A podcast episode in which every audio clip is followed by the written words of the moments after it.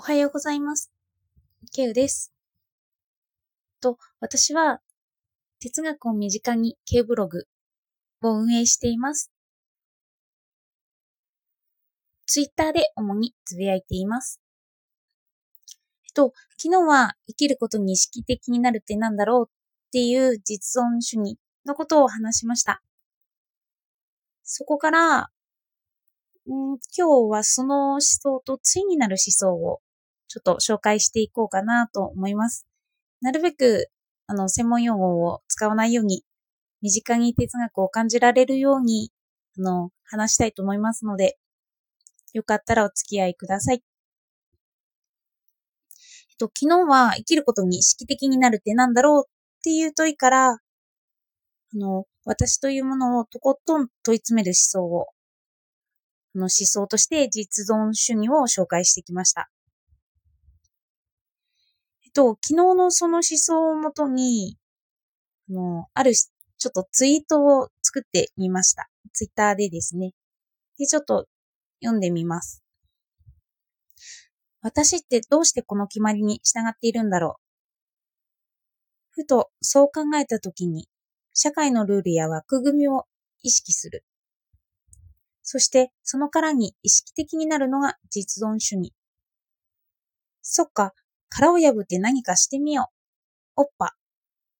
いや、これを女性がやるのは、かっこ文字数。というツイートをちょっとしてみました。えっと、ま、前にちょっと述べていた、あの言葉と重なるんですけど、ちょっとキモいツイートですね。を作ってみました。あの、はじめちょっと出すのが恥ずかしくて、でも、あの、意外といいねをしてくれる人もたくさんいて、で、コメントもたくさんついてて、ちょっと嬉しくなりました。えっと、前に、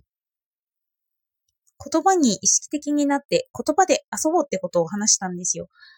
あの、ブログ記事にも載せてるんですけど、勉強の哲学のところですね。で、ツイッターで指摘に見える人とはっていうのを話してて、で、その記事を参考にしてくれてか、コメントで、コメントで、おっぱを韓国語のお兄ちゃんという意味にしてくれたり、文字遊びをしてくれたり、まあ、まあ、いろんなリプがあって、ツイッターの可能性を感じました。普段の会話ではできませんよね。あの、文字遊びなので。で、文字を通してできる遊びってたくさんで、とても面白いなと思って。えっと、またそのツイートを考えていきたいなと思いますので、皆さんよかったら参加してください。それで今日なんですけど、実存主義と対比する考え方、構造主義について話したいと思います。また専門用語ってなるんですけど、対してなんとなく知ってもらえればいいかなと思います。構造主義は今の世の中の主流の考え方になります。私たちの行動や考え方は社会の枠組みやルールで決められてるよっていう考え方です。と私たちはそれでも一人一人個性を持ってますよね。顔が違ったり、ファッションがとか、そういう個性でもあるんですけど。で、一人一人に焦点を当てると、まあまたその一人一人がよく見えますよね。で、一人だけを見てると捉え、捉えきれませんよね。人ってたくさんいるので。でも私たちは人になんとなく全体としてのイメージとして振り分けてます。この人は真面目そうとか、この人はちょっと近寄りがたいなとか、なんとなく、あの、一人一人個別に合わせたというよりもイメージ、全体としてのイメージですね。えっと、例えば、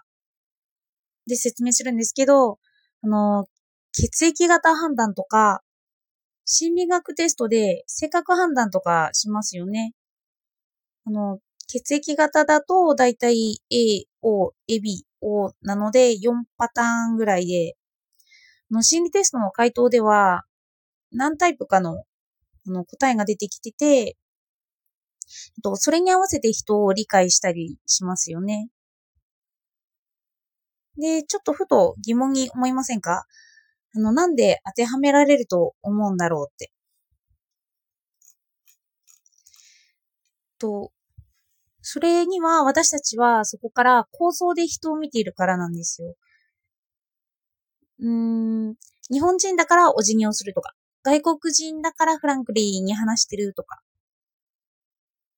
うん、個人ではなく全体で見ることができますよね。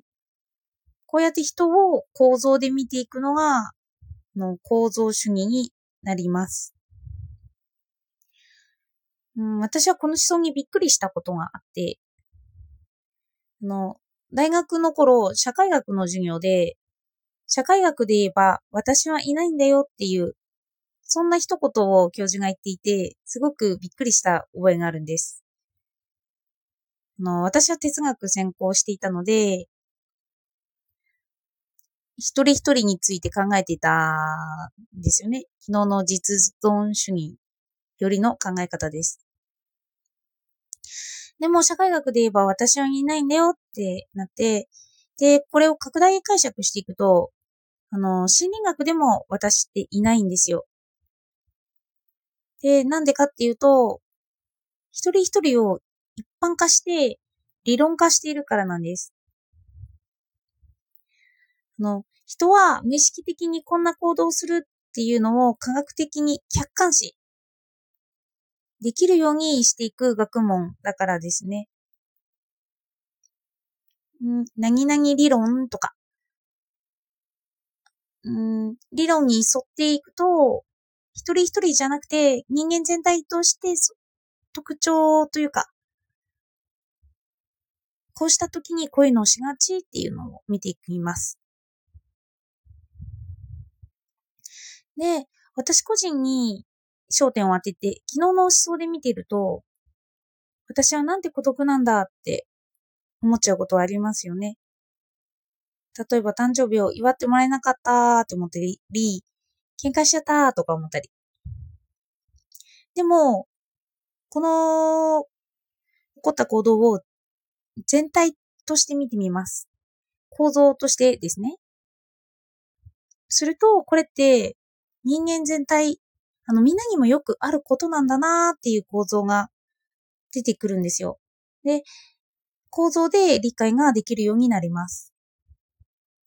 なんか他の人も一緒なんだって思うと寂しくなくなりますよね。なんかみんなによくある悩みなんだって構造で理解すると元気が出てきます。まあ、なんで元気が出てくるのかっていうのはあるんですけど、仲間意識だからなんですかね。で、この思想が、あの、昨日紹介した実存主義とコインの裏表になっている構造主義になります。あの構造主義が発見された経緯って、あの人類学者が未開の地に行って、で、その未開の地にもあった文化やルールは、その自分たちの文化やルールと劣らない別に文化によって優劣があるわけじゃないよっていうのを見ていた思想。なんかそこから出てきたのが構造主義なんですよね。で、言語で考えている私たちなんですけど、言語も構造化されています。うん。だから、結構私たちで構造に埋め込まれているんですよね。で、一番初めの遊びツイートに戻るように、あの言葉に意識的にならないと、もう構造からは抜け出せないっていう、あの、意識しないと言葉遊びってなかなかできません。あ、えっ、ー、と、ちょっと時間がなくなってきたので、えっ、と、またツイートで私は言葉遊びなどをつぶやいていきます。私にできる範囲で返信しますので、またお付き合いください。では、今日もありがとうございました。